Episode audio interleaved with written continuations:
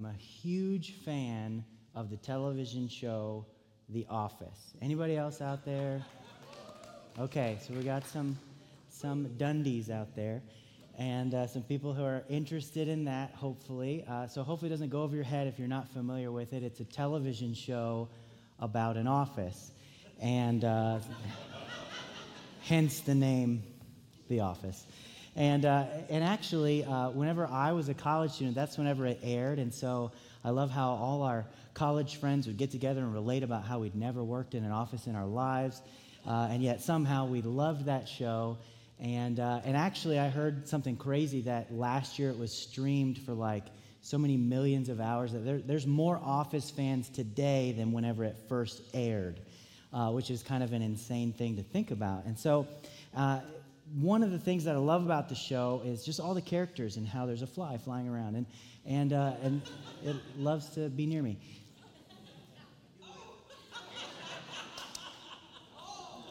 Okay, all right.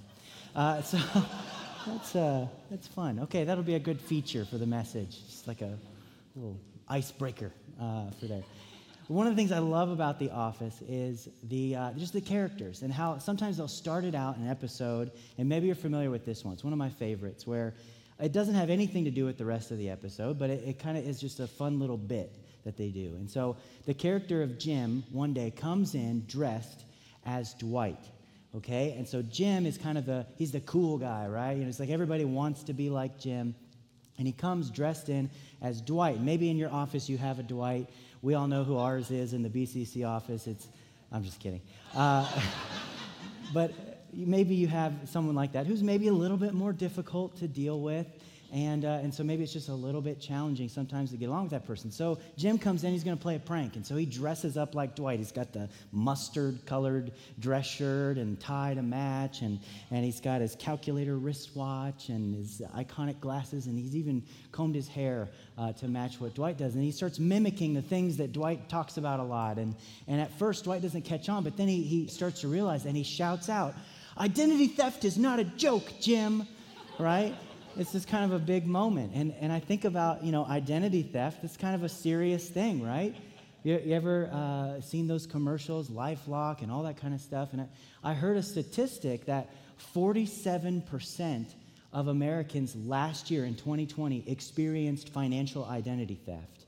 Crazy, right? I'm no math wizard, but that's like half almost, give or take, of, of the country. Uh, and so it's just kind of crazy to think about that, that that, uh, that that many people experience that. And so a lot of times you think, okay, so people are trying to sell you identity protection, all that kind of stuff.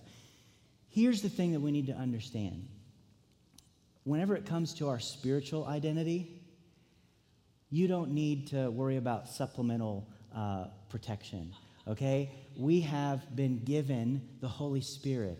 And God's word is very clear about this. There are several places in scriptures. I'll reference them for you here, but you can look them up yourself. It's 2 Corinthians 1 22, Ephesians 1, uh, in Ephesians 4. It talks about how we have been sealed with the Holy Spirit. And that we don't have to, to struggle to worry about oh, are, are we protected? Is our identity safe? No one can snatch you from the palm of God's hand. You're safe in that way. But unfortunately, Many believers, instead of suffering from identity theft, they suffer from identity left, meaning that they leave their identity behind or forget about their identity, or the things of this world get in the way, and somehow we lose focus and we abandon our identity in Christ. And if you just think about it for a second, it, there's clues that might point you into this. And so think of how you might introduce yourself. If you were to say, Hi, I'm so and so, and you, you shake somebody's hand, you might say, what you do for a living, right? Or, or you might say something that you're good at. Like maybe you're, you maybe you're really talented, like you play the fiddle, or I, I don't know what you play, but like you, you do something and you're, this is what I want to be known for. And so you say that's what you do. And a lot of times we do that because we're trying to ascribe value right? We're trying to, to give them a clue as to why we're valuable and, and, and why we're important enough to, to be a friend with them. But I'm so thankful that our identity in Christ is not based on what we do. Because if our identity was based on what we do, well, it's not a pretty picture, right? I mean, it, you could have the word sinner, you could have the word failure, you could have the word broken. God doesn't define your value, though, based on what you do, rather on what He's done for you. I want to say that again. God doesn't define your value based on what you do or what you've done. He defines your value based on what Christ did for us on the cross. And we see the evidence of that in Scripture, right? You see in Romans 5, it says, while we were still sinners, Christ died for us. I mean, that, that means while we were enemies of God, Christ died for us. What an incredible thing to hear this morning.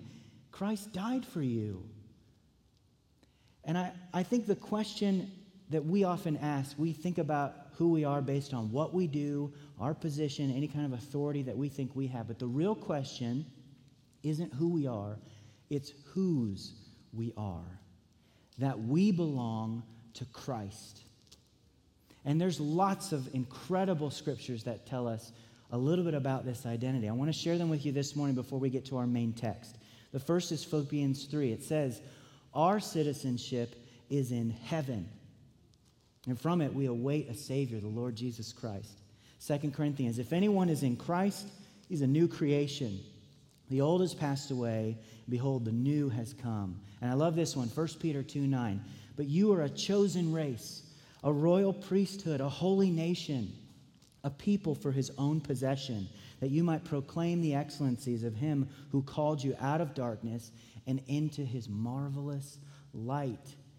And that word excellencies, to declare the excellencies, that's a, that's a fancy word for praises, right? To worship God. And I've talked a lot about that over the years of, of how it's, it's our goal and it's our desire that we worship God, meaning aim our adoration, our affection for who this God is that we, we sing to and that we worship and we live our lives for.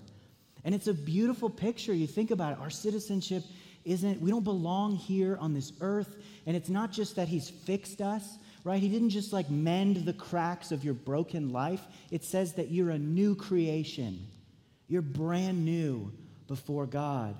And also, I mean, think about those titles too chosen race, royal priesthood. I mean, this is starting to sound pretty exciting that this is who we are. We're these people who have been given a chance to point our lives for the purpose of praising the God who called us out of this darkness.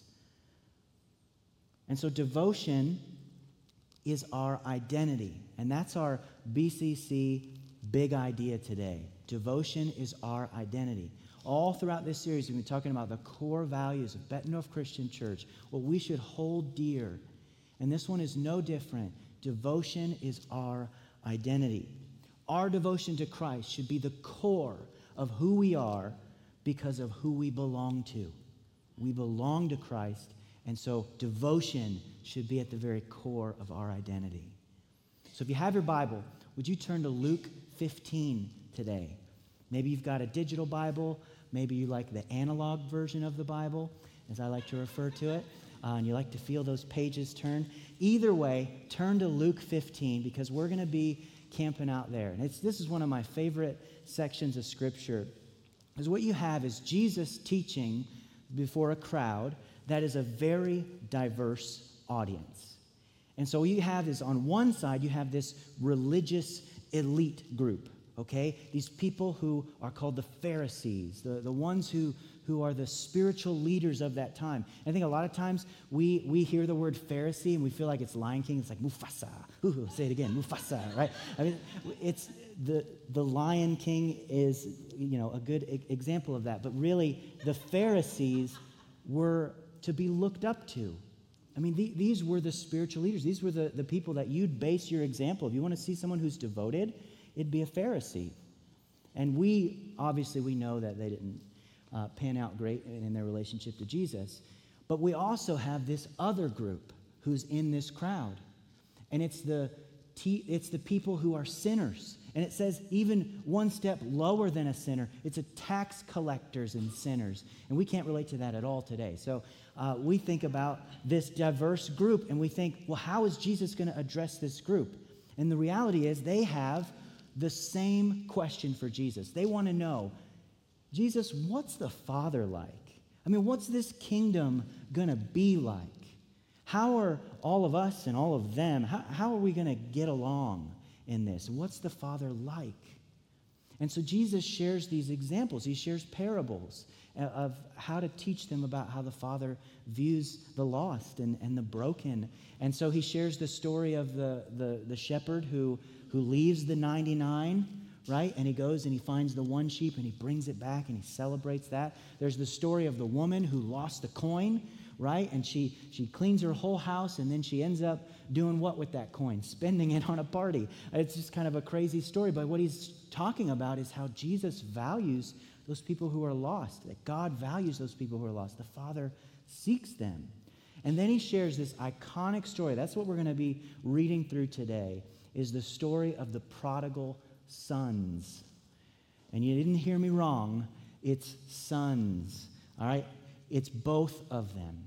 Because what you're going to see is that one son, he had a, a problem and he was wayward and he was very forthcoming about it. But the other son was just as wayward. He just hid it a lot longer. And so here's what we're going to do we're going to read starting in verse 11. So if you've got it, let's read that out. There was a man who had two sons. And the younger of them said to his father, Father, give me the share of property that's coming to me. And he divided his property between them. Now, just pause for a second because I want to make sure we understand what has just been said. And I know this is a parable, this is just a story that Jesus is telling in order to make a point about who the Father is. But just put yourself in the story for a moment because it's, it's absurd what has just been said.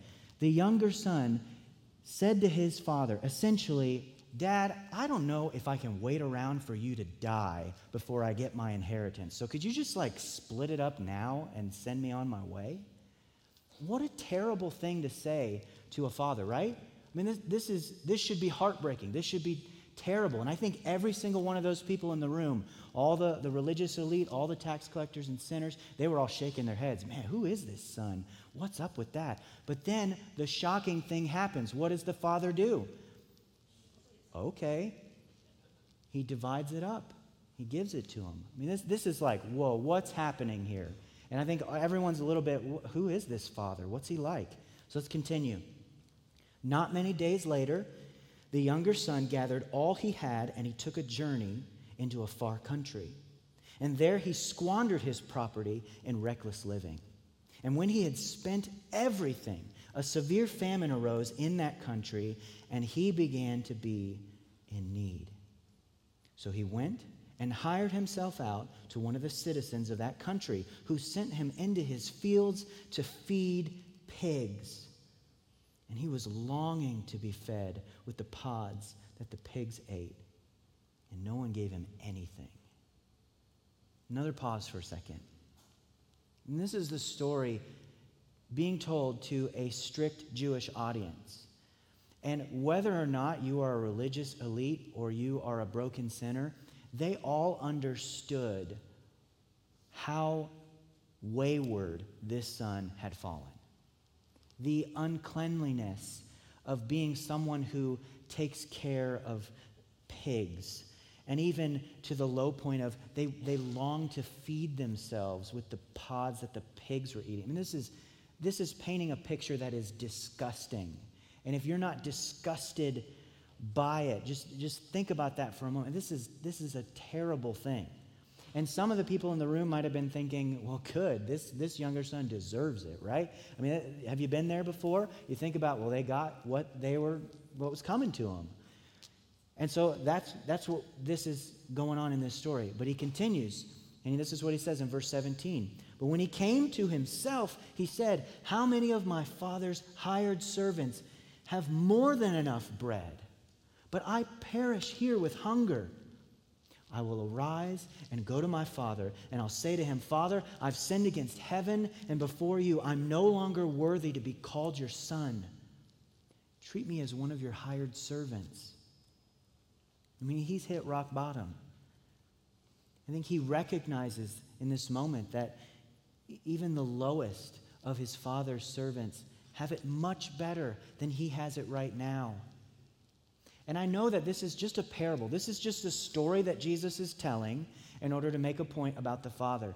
But if you put yourself in that story, I, I really believe that this younger son is sincere. Do you?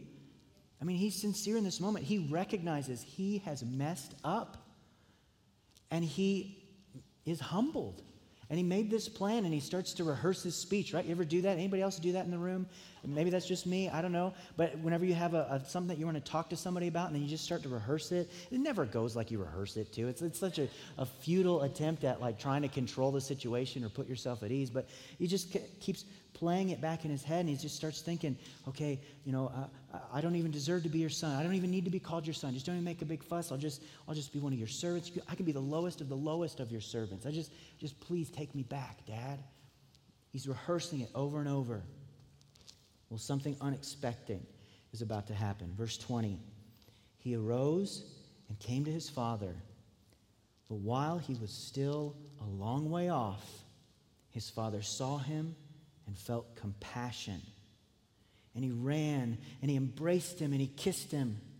And the son said to the father, all the things he'd rehearsed. I've sinned against heaven and before you. I'm no longer worthy to be called your son. But the father said to his servants, Bring quickly the best robe, put it on him. Put a ring on his finger, put shoes on his feet. Bring the fattened calf and kill it. Let's eat, let's celebrate. For this son was dead, and he's alive again. He was lost, and now he's found. And they began to celebrate. There's a word that describes this. And I'm going to say the word, and I just want you to just kind of absorb it, all right, on your heart and on your soul grace. This is grace. Do you understand that? Grace means unmerited favor. It means not only do you not get what you deserve, but you receive blessing or honor instead of punishment. I mean, this is, this is an incredible picture. Grace. More on that in a minute. Because remember at the beginning of this text, I said there were how many sons? There were two. There are two sons here that have a devotion problem.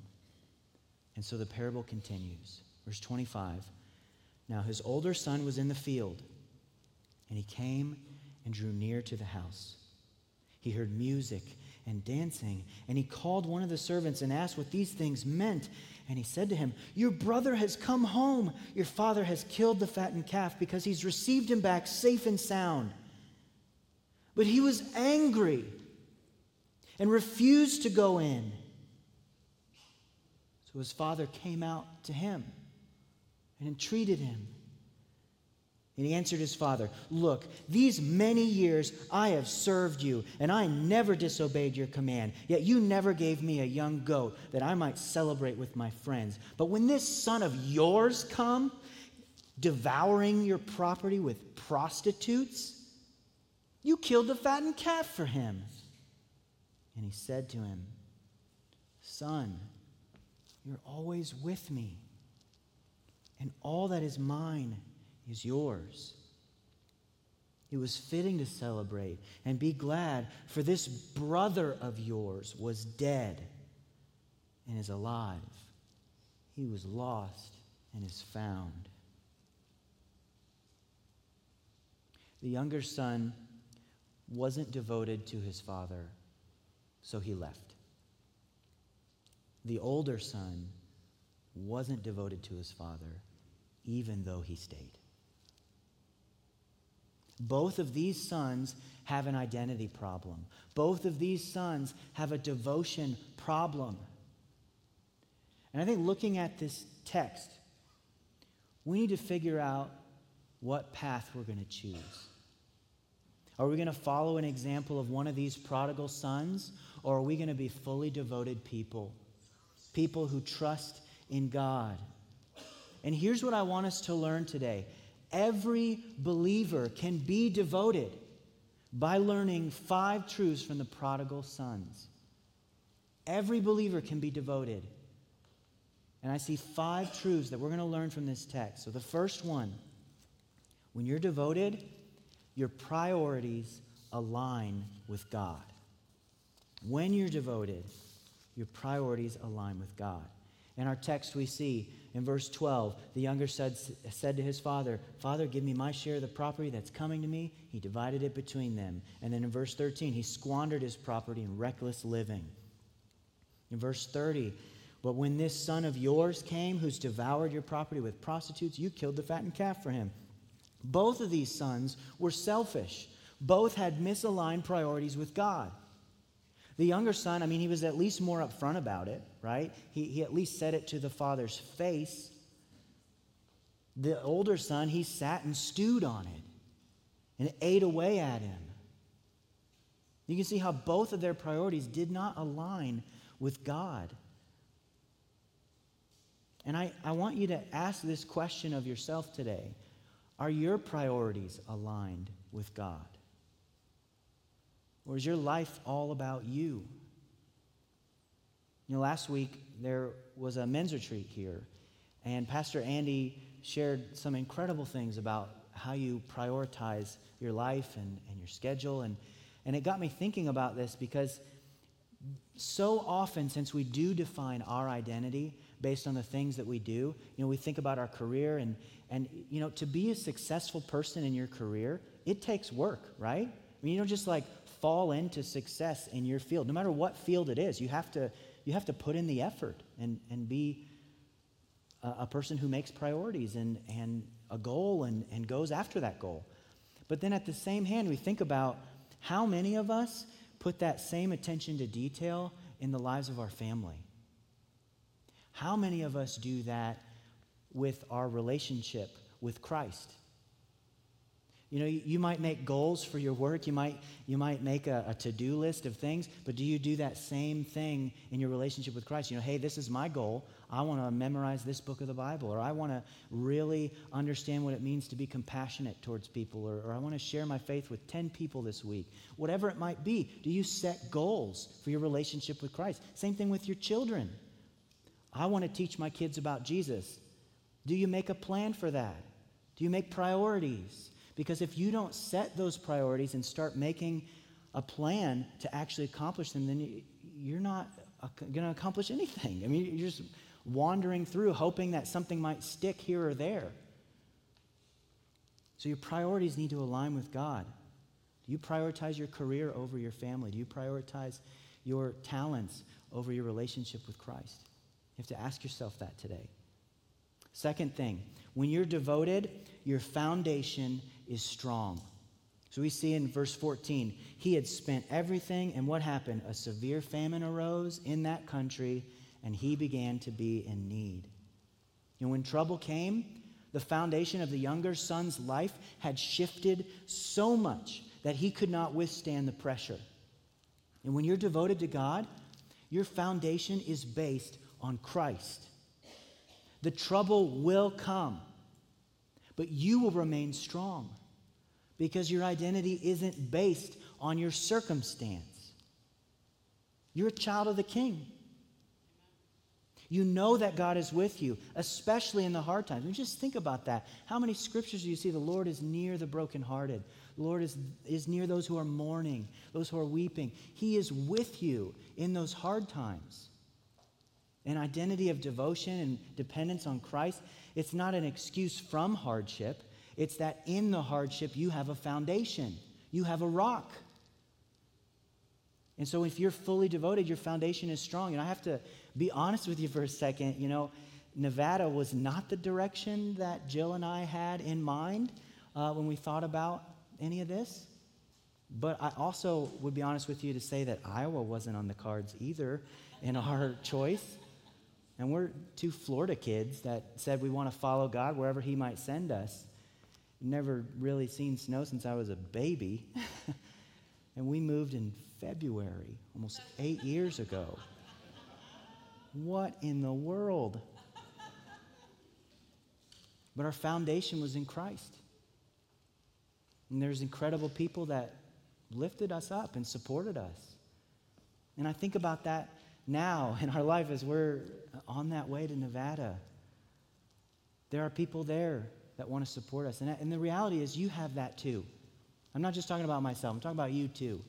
When you feel like you're at your end, if your foundation is in Christ, you will withstand. You have someone there, and you have those people around you here today that want to love you too. The third thing that we understand is that when you're devoted, you don't compromise your values. You don't compromise your values. So we know your priorities align with God, your foundation is strong, and you don't compromise your values.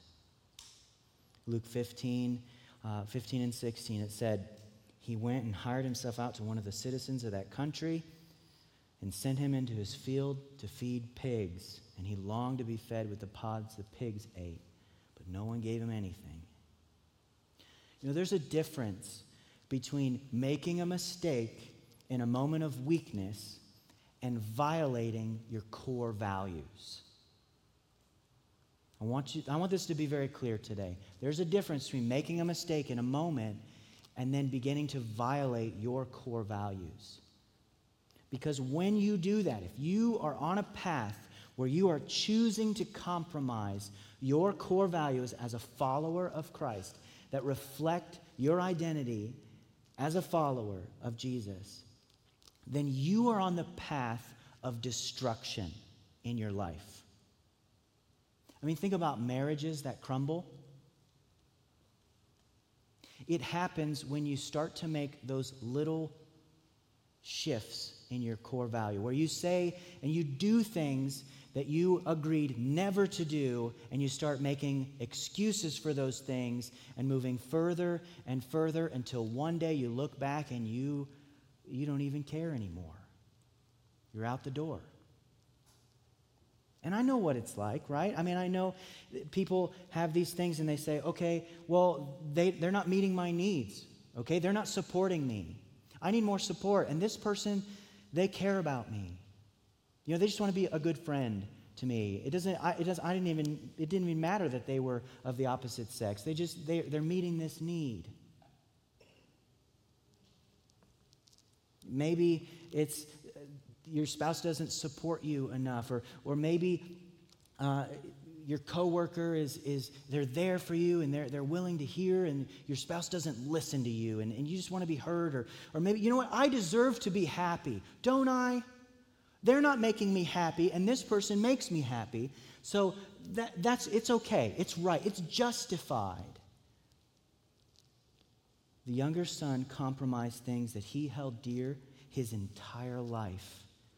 But he didn't set out from home with on his to do list work in a pigsty.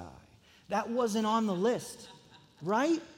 I mean, he left, and yeah, there were some pretty not cool things on the list of very selfish attitude, but it was all about him being awesome.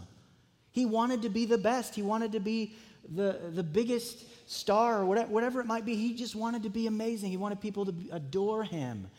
He did not have anywhere on his radar, oh, yeah, I'm going to go work in the field and long to fill my stomach with the slop. That wasn't even on his radar. And the reality is, you might not wake up tomorrow in the hopes of destroying your marriage. You might not wake up tomorrow uh, in the hopes of ruining your life because of an addiction. But when you make choices that compromise your core values, you're flirting with disaster. And you're taking small steps along that path. The fourth thing that we learn when you're devoted, God is enough for you.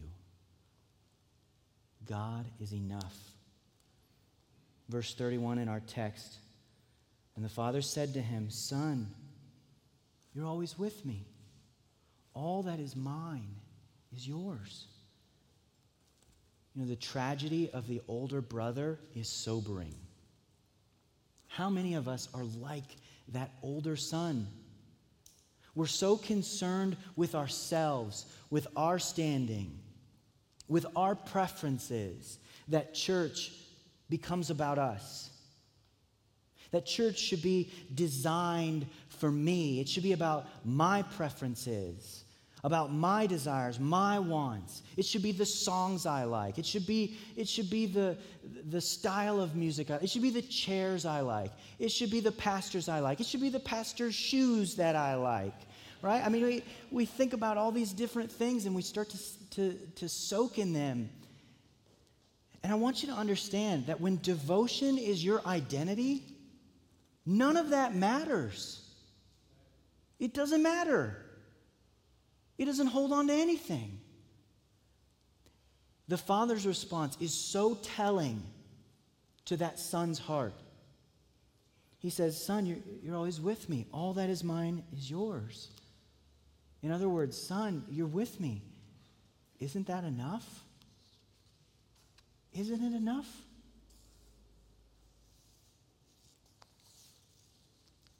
For some of us, sadly, we don't think that God is enough. And maybe that's a question that you need to ask yourself today. Is God enough for me? Because maybe your life needs to reflect a little bit more like Paul right? Because Paul said, To the weak, I became weak that I might win the weak. I've become all things to all people that by all means I might save some. I do it all for the sake of the gospel that I might share with them and its blessings. It wasn't about Paul, it wasn't about his comfort, it wasn't about his preferences. It was about God and the gospel. Is God enough for you? that you would be willing to be uncomfortable to follow him. That you would be willing to put yourself at risk to follow him. The fourth thing, the fifth thing that we learn, the final thing, when you're devoted, your story can change. Your story can change. Because maybe you're asking yourself some of these hard questions today and you're thinking, I don't know if I'm that kind of devoted. Well, friends, your story can change. In Luke 15, verse 18, that younger son said, I will arise and I will go to my father. The light bulb went off, right? The younger son sat in the muck of his poor choices. And he made the decision to come back. He began the journey home. And the thing is, this is just a story, right? I mean, it says it was a far country. We don't know how sizable the inheritance was. It reads in the span of a verse or two. This could have been months, this could have been years that he wasted and spent and destroyed his life But the difference between him and you is when he set out, he said he made that long journey back. But when you say, God, I, I want to live for you, he is right there. He can hear you today. Your story can change today. You don't have to set off on a long journey. Who knows how long that took? Who knows how many times he rehearsed it in his head? You can make that change today. God is right there the prodigal son illustrates to us that God doesn't wait for you to crawl back to him. God doesn't wait and need you to sulk. He's ready today.